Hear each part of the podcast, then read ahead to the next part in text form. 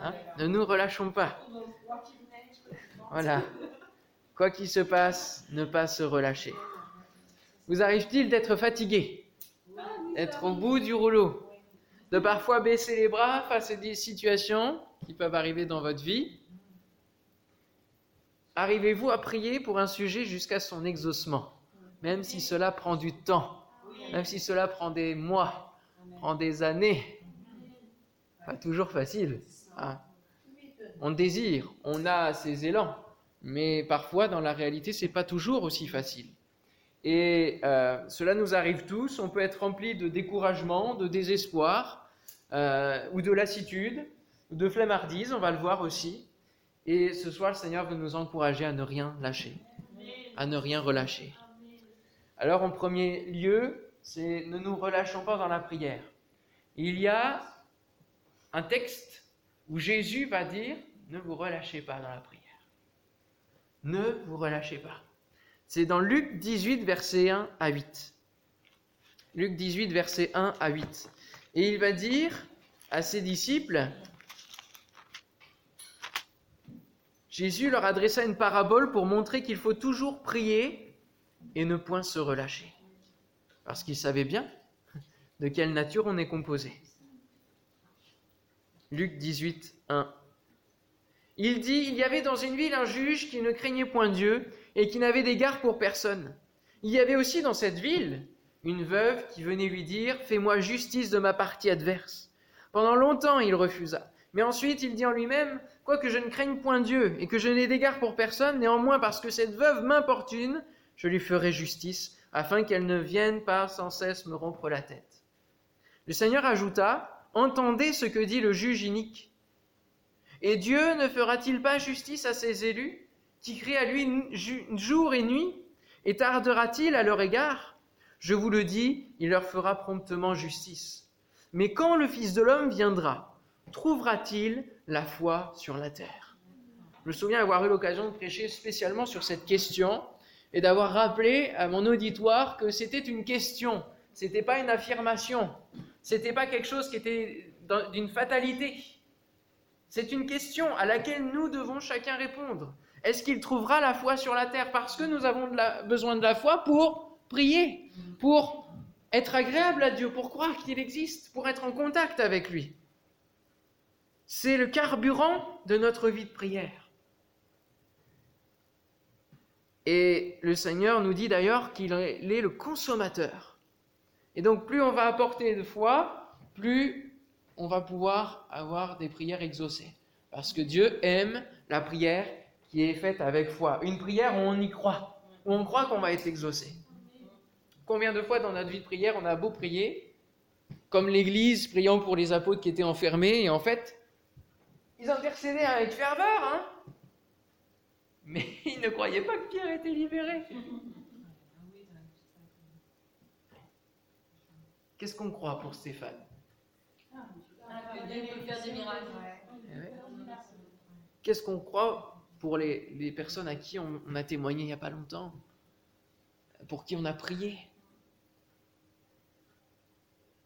Comment on croit? Comment on met en action cette foi? Le mot se, relâcher vient d'un verbe grec hein, dans, la, dans, la, parole de Dieu qui est ekkakeo. Et alors, euh, ça signifie qui vient de la mauvaise nature, ou de la nature mauvaise, comme vous voulez, motivé par le bas, par ce qui est méchant, par ce qui est en bas. Intéressant, hein? Se relâcher, ça veut dire ça, c'est aussi fort. Parce que quand on se relâche, en fait, on ramène le pouvoir de la chair sur notre cœur, sur notre vie. Ne nous relâchons pas de venir avec foi. Ne nous relâchons pas et comme cette veuve, usons de persévérance. Continuons à crier jour et nuit parce que comme nous, le pouvons, nous pouvons le lire ici, Dieu le voit et Dieu l'entend. Il sait que ses élus crient à lui jour et nuit et il ne tarde pas. Crions pour ce monde en disant Seigneur, fais justice. Et recherchons en premier lieu, comme le dit Matthieu 6,33, la justice de Dieu, son royaume, sa justice dans notre vie d'abord, qu'elle s'installe que nous soyons pleins de justice et pleins de justesse avec notre Dieu. Amen. Que nous ne soyons pas faux avec nous-mêmes et avec Dieu. Dans les situations où vous êtes instable face à une injustice, confiez-vous pleinement dans le Seigneur et attendez qu'il prenne votre défense. Parce que c'est beaucoup plus, efficace quand c'est lui qui s'occupe de nous justifier. Hein. Ça, c'est vraiment une grâce. Et, euh, Mélanie témoignait l'autre jour à la jeunesse qu'elle avait eu une accusation dans son dos de quelque chose pendant un camp qu'elle avait fait avec des enfants. Et c'était euh, au moment de la semaine de prière. Et donc, qu'est-ce qu'elle a fait? Ben, Elle s'est plongée dans la, dans la semaine de prière. Elle a saisi cette occasion de prier et de dire Seigneur, occupe-toi de cela, parce que moi, je... comment me défendre? Alors, ça n'empêche pas qu'elle a pu être reçue et qu'il euh, a fallu qu'elle s'explique quelque part. Mais Dieu a fait grâce. Et l'a justifié, et voilà, il n'y a, a rien eu derrière. Mais ça peut nous rendre instables. Et on peut, dans ces moments-là, c'est un peu comme si on était euh, euh, ancré, hein. Comme un arbre aussi planté. Et puis le vent vient, il y, a plein de choses qui viennent nous, nous étirer, nous ébranler, et, et est-ce qu'on va lâcher? Est-ce que l'arbre va se déraciner? Quelle est la profondeur des racines de notre vie? Dans quoi nous fondons notre vie, notre éternité? Est-ce que le, bateau va, lâcher l'ancre? Ou est-ce qu'il va tenir bon? Est-ce qu'il va s'enraciner encore plus? Est-ce que ça va le fortifier quelque part, cette épreuve?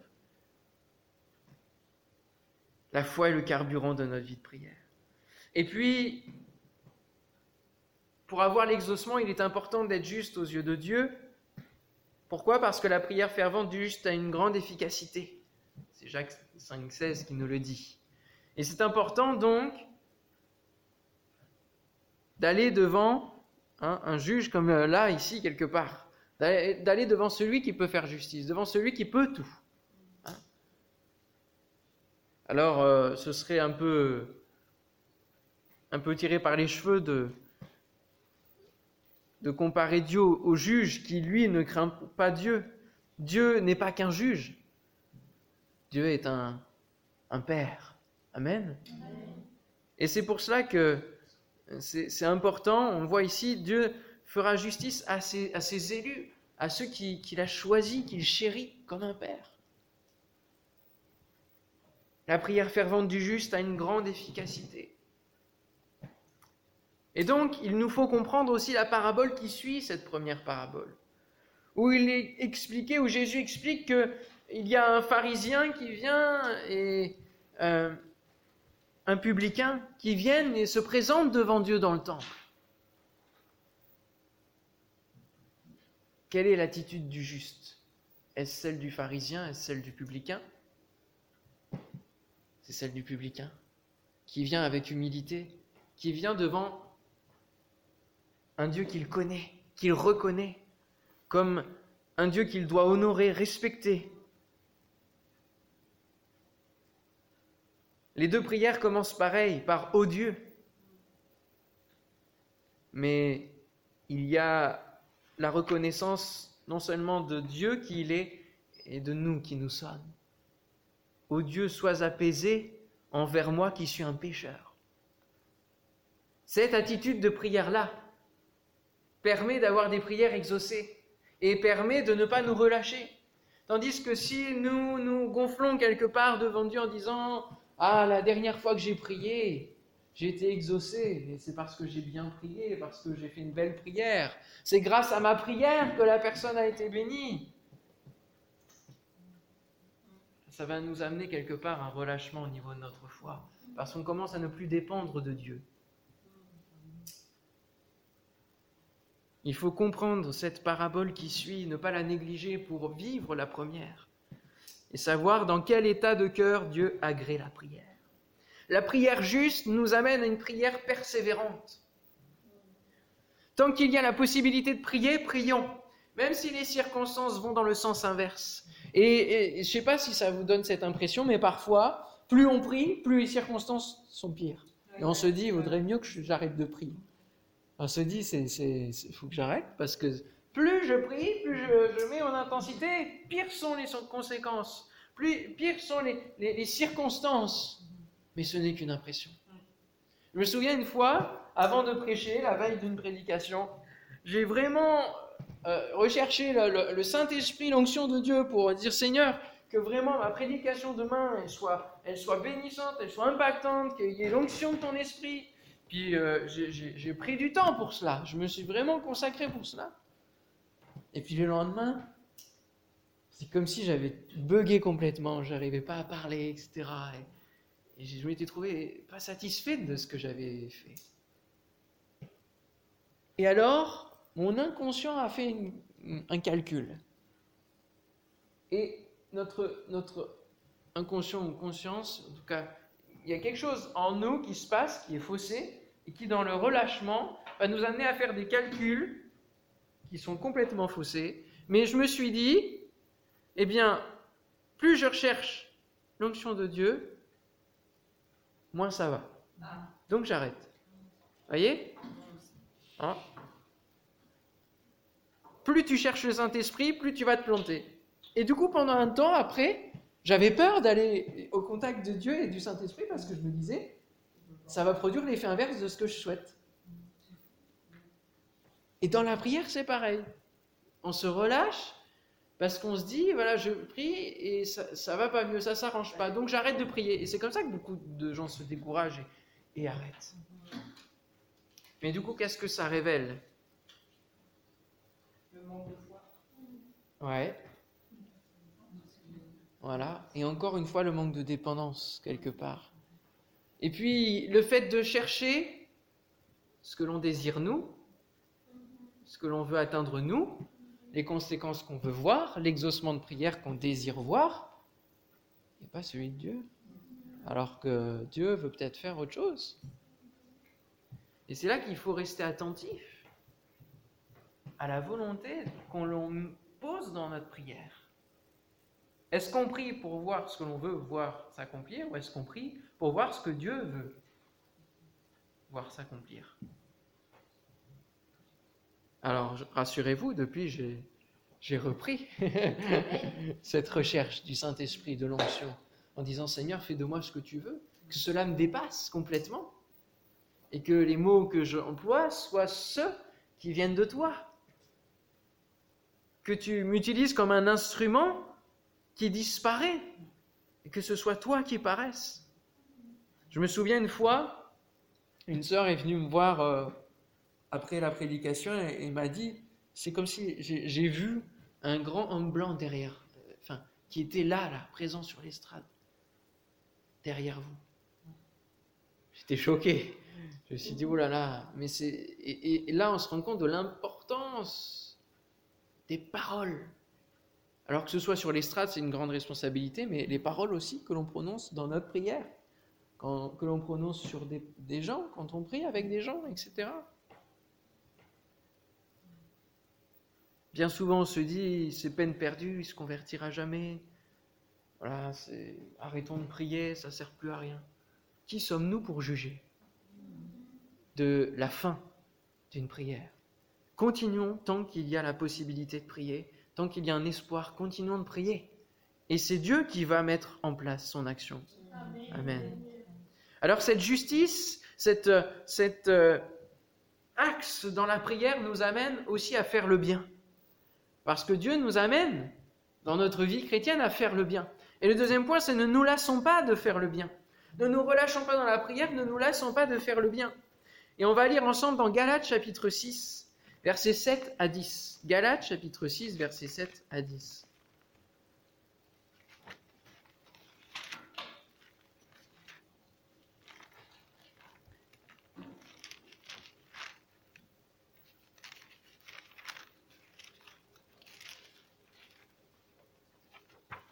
C'est un texte qui m'a beaucoup touché pour préparer cette prédication. Et qui dit Ne vous y trompez pas. On ne se moque pas de Dieu. Ce qu'un homme aura semé, le moissonnera aussi. Bien souvent, les gens accusent Dieu. mais qui regardent d'abord ce qu'ils ont semé. C'est juste la conséquence. Celui qui sème pour sa chair moissonnera de la chair la corruption, mais celui qui sème pour l'esprit, j'aime beaucoup cette expression, celui qui sème pour l'esprit, moissonnera de l'esprit la vie éternelle. Ne nous lassons pas de faire le bien, car nous moissonnerons en temps convenable si nous ne nous relâchons pas. Ainsi donc, pendant que nous en avons l'occasion, pratiquons le bien envers tous et surtout envers les frères en la foi. Ne nous relâchons pas, ne nous lassons pas de faire le bien. C'est le même mot en grec. Ne nous lassons pas. Le relâchement peut être motivé par le découragement. Pas toujours facile de faire le bien quand on, quand on reçoit le mal presque en retour. Puisque c'est comme ça, eh ben je ne le ferai plus. C'est terminé. Puisque c'est comme ça, je ne ferai plus rien. Mais je le disais l'autre jour, quand il y a un feu en nous, quand il y a une passion, on y revient toujours. Hein. Hein? on y revient toujours. Vous ne pouvez pas ne pas le faire. Mais ce qui est bien, c'est que vous le ferez peut-être autrement, plus réfléchi, et donc mieux. Mais vous le ferez. Et je prendrai l'exemple des SDF, de ceux qui font la manche, que nous rencontrons au quotidien. Notre cœur de chrétien nous dit pratique le bien. La parole de Dieu nous dit fais le bien. Comment faire hein? On se pose la question. On se dit bah je donne un et, puis finalement euh, il m'a presque insulté etc. Bon, je le ferai plus. Je donne un, mais il y en a dix, il y en a quinze dans la même journée. Comment faire? Je peux pas donner à tout le monde. Bien réfléchi, prie. Mais ne t'arrête pas, ne te relâche pas. Seigneur, comment faire? Peut-être que ça peut être s'engager dans une association qui déjà fait des œuvres envers eux. Peut-être que c'est créer quelque chose qui n'existe pas ou qui n'est pas assez mis en avant. Avec la radio, là, il y a un projet qui est en train d'être. Enfin, c'est pas avec la radio, ça va être en lien avec la radio, mais une des équipières de la radio a un projet spécialement pour les femmes dans la Préparer des colis, non pas seulement alimentaires, mais des colis avec des serviettes, avec tout ce qu'il faut pour les femmes. Voilà, et essayons d'aller dans, la réflexion. Peut-être que c'est pas de l'argent qu'il faut donner, peut-être que c'est quelque chose d'autre à manger ou quelque chose de bien spécifique qu'on leur achète pour qu'ils n'aillent pas acheter de l'alcool ou des cigarettes avec l'argent qu'on leur donne. Mais pratiquons le bien et continuons de pratiquer le bien. Et attention à la lassitude et à la flemme. Hein Ça, c'est une, expression jeune, j'ai la flemme. Attention, d'une part, à l'activisme, qui nous amène à l'épuisement. Parce que la lassitude, c'est être épuisé, en fait. Épuisé au point que ce que l'on fait, voilà, on n'arrive plus à comprendre le sens de ce que l'on fait. On se lasse parce qu'on ne voit plus les résultats et en fait on en fait beaucoup sans se recharger. Et on craque. C'est comme ça qu'on voit beaucoup de burn-out, à droite, à gauche, dans le milieu chrétien aussi, parmi les pasteurs aussi. Parce qu'ils sont en plein dans l'activité, etc., sans se recharger. Sans se recharger de la parole de Dieu qui nous montre comment faire le bien également, qui nous donne des idées. Il faut continuer de dépendre de Dieu et faire le bien de manière intelligente. Et le, le prophète Isaïe, dans son premier chapitre, versets 16 et 17, nous dit Lavez-vous, purifiez-vous, ôtez de devant mes yeux la méchanceté de vos actions, cessez de faire le mal, apprenez à faire le bien. Recherchez la justice, protégez l'opprimé, faites droit à l'orphelin, défendez la veuve. Apprenez à faire le bien. Ça s'apprend. Donc ça, c'est la partie activisme d'un côté, où on doit du coup réfléchir à, rééquilibrer les choses. Ésaïe 1, versets 16 et 17. Et puis de l'autre côté, on a moins on fait le bien, plus on se relâche, plus on se relâche, plus la flemmardise prend la place. Et le relâchement peut être motivé par la flemmardise de notre chair, qui nous amène à ne rien faire plutôt que faire le bien. Et ça non plus, ce n'est pas bon. Alors ne nous lassons pas de faire le bien autour de nous, dans l'Église aussi, hein, à nous rapprocher encore plus, à être encore plus dans la communion fraternelle, à se soucier des besoins des autres. Moi j'aimerais voir, et il y a déjà eu l'idée, mais j'aimerais voir s'ouvrir comme un registre de, des, métiers des uns et des autres pour pouvoir, euh, eh bien, pour les, jeunes qui ont besoin d'un stage, peut-être être, euh, pris dans une entreprise d'un chrétien, et puis que les uns et les autres, on puisse aussi s'entraider et se bénir. C'est un exemple d'idée de faire le bien dans l'Église. Il n'y a pas que la vie des cultes. Et puis, troisièmement, ne perdons pas courage dans cette vie. Je dis bien cette vie parce qu'il y en a une autre qui nous attend. Ne perdons pas courage dans cette vie. C'est la dimension terrestre que j'aimerais euh, focaliser. Et on va lire ensemble un chapitre en entier. Je sais que ça peut être long, mais en même temps, on est dans une église. La parole de Dieu est au centre et je crois que c'est important parfois de prendre le temps de lire simplement ce que la parole nous dit. C'est quand même elle qui parle beaucoup plus que des paroles euh, trop paraphrasées. Alors on va lire 2 Corinthiens chapitre 4. 2 Corinthiens chapitre 4.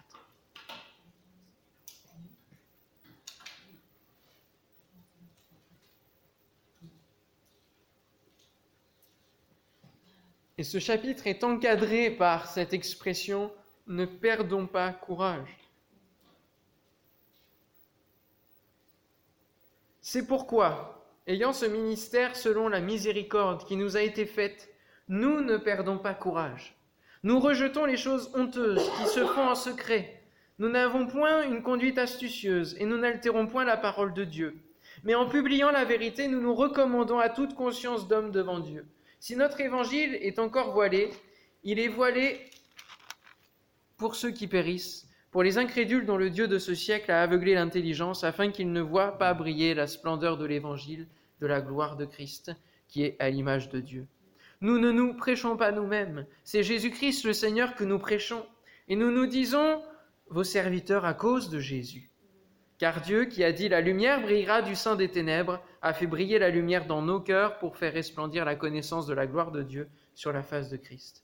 Nous portons ce trésor dans des vases de terre, afin que cette grande puissance soit attribuée à Dieu et non pas à nous. Nous sommes pressés de toute manière, mais non réduits à l'extrémité, dans la détresse, mais non dans le désespoir, persécutés, mais non abandonnés, abattus, mais non perdus, portant toujours avec nous dans notre corps la mort de Jésus, afin que la vie de Jésus soit aussi manifestée dans notre corps. Car nous qui vivons, nous sommes sans cesse livrés à la mort à cause de Jésus, afin que la vie de Jésus soit aussi manifestée dans notre chair mortelle. Ainsi la mort agit en nous et la vie agit en vous.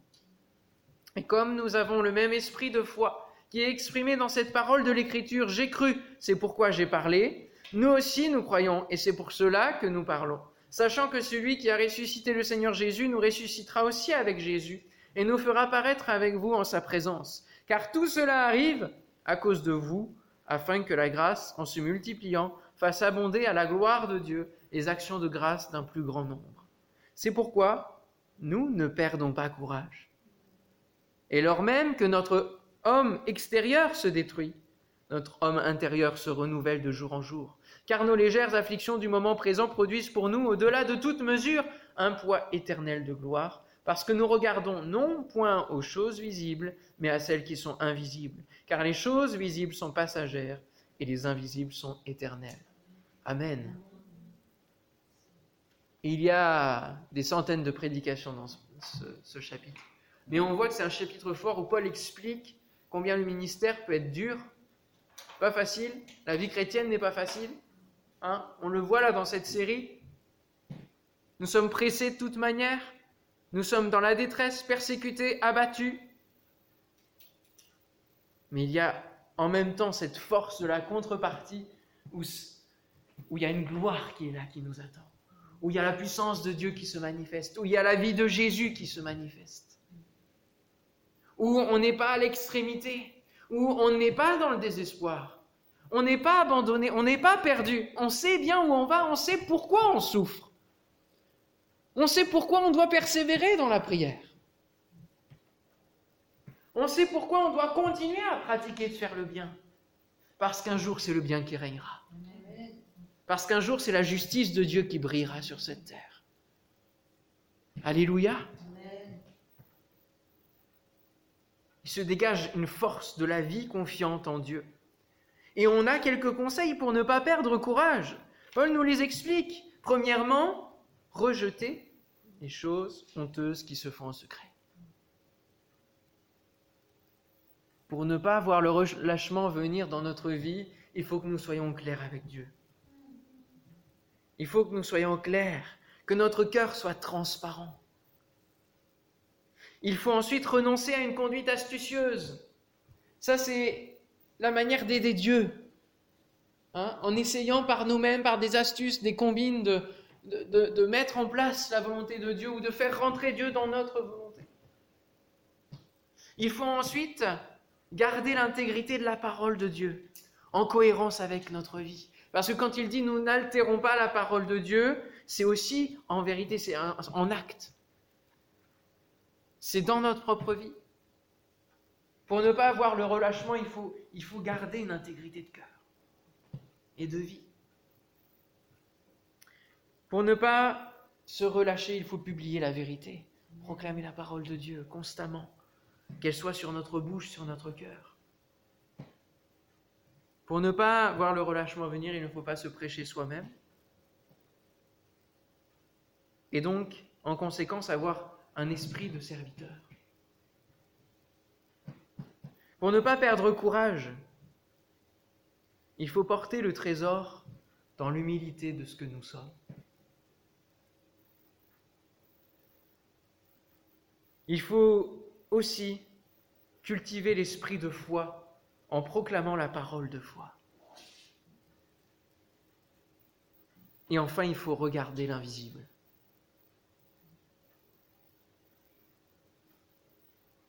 On peut se dire comment ne pas perdre courage en regardant quelque chose qu'on ne voit pas. Hein en même temps, c'est cela.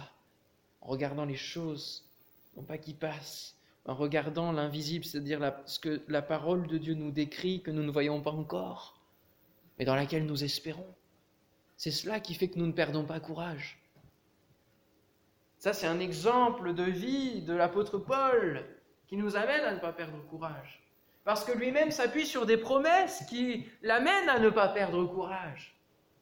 Des Deutéronomes, et puis ce sera répété dans Josué pour la vie de Josué. Ne t'ai-je pas donné cet ordre? C'est un ordre qu'on doit avoir ce soir. Fortifie-toi et prends courage. Ne t'effraie point et ne t'épouvante point, car l'Éternel, ton Dieu, est avec toi dans tout ce que tu entreprendras. Et puis on arrive dans les prophètes, et de nouveau avec Ésaïe, au chapitre 35, verset 4. Dites à Dieu, dites à ceux qui ont le cœur troublé, j'ai eu la langue qui a fourché.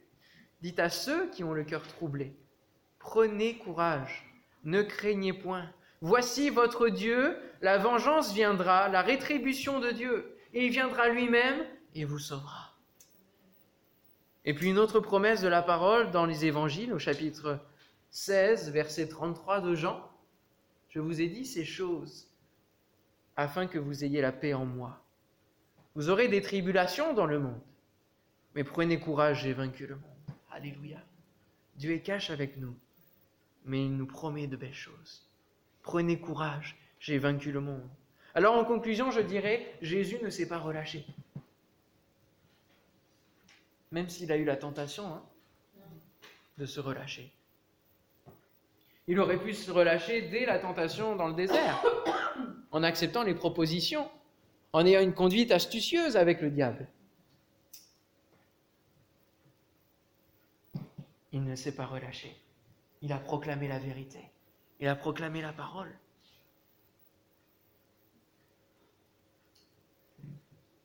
Il aurait pu être roi et proclamé, élu par le peuple. Mais ce n'était pas ça l'objectif de son ministère. Il aurait pu se prêcher lui-même. Il a prêché son Père. Il a eu un esprit de serviteur. Et il ne s'est pas relâché dans l'objectif. Et puis, alors qu'il avait encore la tentation quelque temps avant la croix de se relâcher en disant je ne pourrai pas supporter cette épreuve. Il s'est plongé dans la prière pour dire Seigneur, j'ai besoin de toi. Tu vois cette tentation de vouloir éloigner cette coupe, cette croix, cette colère à vivre. Il ne s'est pas relâché, il a été jusqu'au bout. Il est allé jusqu'au bout pour chacun de nous. Aussi, allons nous aussi jusqu'au bout, pour les âmes qui ont besoin, dans notre vie chrétienne également, et pour que Dieu se manifeste, parce que son bras n'est pas trop court. Et puis rappelons-nous que il continue à ne pas se relâcher. C'est pas parce qu'il est dans le ciel qu'il ne fait plus rien, non Il est monté dans le ciel et il fait quoi en ce moment même? Il prépare des places il intercède pour nous. Et il nous a dit dans Matthieu 28, verset 20, Et voici, je suis avec vous tous les jours jusqu'à la fin du monde. Jusqu'au bout, il ira. Parce qu'il est celui qui ne se relâche pas. Amen. Il ne se relâche pas dans son amour, dans sa fidélité, dans toutes ces choses. Oh, que son nom soit béni. Seigneur, nous te louons et t'adorons ta parole qui nous encourage à ne pas nous relâcher au cœur de la difficulté, au cœur des épreuves. Alors que nous ne voyons rien venir, Seigneur mon Dieu.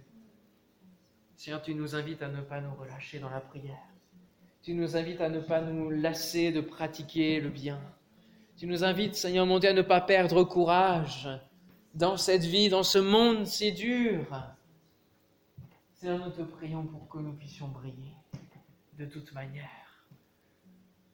Seigneur, je te prie pour chacun de nous. Seigneur, tu vois nos cœurs, tu vois les situations dans lesquelles nous passons. Tu vois les attentes interminables dans lesquelles, Seigneur, nous nous sommes. Tu vois peut-être aussi la volonté que nous aimerions voir s'accomplir. Seigneur, nous te prions ce soir que ta volonté soit nôtre, Seigneur, et non pas l'inverse. Que ce soit ta volonté, comme Jésus a prié, Seigneur, en finalité, dans le jardin de Gethsemane non pas ma volonté, mais la tienne. Parce que nous savons que la tienne est bien meilleure, parce que nous savons que la tienne réserve de beaux trésors, de beaux exaucements. Et Seigneur, pour tous les sujets, Seigneur, qui nous sont communs, Seigneur, nous te prions non pas notre volonté, mais la tienne. Mais Seigneur, que ta volonté s'accomplisse, sur la terre comme au ciel, dans le nom de Jésus, Père. Nous te prions, Seigneur, pour toutes ces situations. Te prions, Seigneur, personnellement, et je te prie, Seigneur, personnellement. Seigneur, tu poses ta main sur Charlotte d'une manière particulière. Tu lui donnes de ne pas relâcher, Seigneur mon Dieu, dans tous les domaines de sa vie, Seigneur, au nom de Jésus. Seigneur, je te prie pour Viviane. Seigneur, tu lui donnes de ne pas se relâcher également. Et Seigneur, de continuer le combat dans lequel elle est, au nom de Jésus-Christ. Merci parce que la victoire est au bout. Merci parce que tu as acquis la victoire. Seigneur, je te prie pour Martine, Seigneur. Tu connais, Seigneur, ses combats, ses luttes, ses sujets de prière, Seigneur. Tu connais sa famille également, Seigneur, je te prie que ta volonté s'accomplisse au nom de Jésus. Seigneur, je te prie pour Mercedes d'une manière particulière aussi, afin qu'elle puisse, Seigneur mon Dieu, continuer de semer pour l'Esprit, au nom de Jésus. Seigneur, qu'elle puisse ne pas se relâcher. Merci Seigneur parce que tu la tiens en toi. Seigneur, je te prie pour Jean-Emmanuel. Seigneur, tu vois aussi ses combats, ses luttes, ses attentes envers toi. Seigneur, je te prie. Et je te bénis parce que tu ne déçois jamais. Seigneur, je te prie, Seigneur mon Dieu, que sa volonté s'accorde avec la tienne, au nom de Jésus. Et qu'il puisse, Seigneur mon Dieu, trouver en toi encore plus. Seigneur mon Dieu, qu'il puisse donner encore plus de lui pour toi, au nom de Jésus. Merci Père, parce que tu prends soin de nous. Que toute la gloire te revienne, Seigneur. qu'aucun responsable, Seigneur, d'activité, qu'aucun pasteur ne se relâche. Que nous puissions être attentifs les uns les autres. Seigneur mon Dieu, à ne pas, Seigneur mon Dieu, pousser les autres dans le relâchement, mais à les retenir, Seigneur mon Dieu, par des cordages d'amour, par la communion fraternelle. Qu'aucune pierre ne s'effrite, qu'aucune pierre, Seigneur mon Dieu, ne se détache. Au nom de Jésus. Merci Seigneur. Amen. Amen. Alléluia.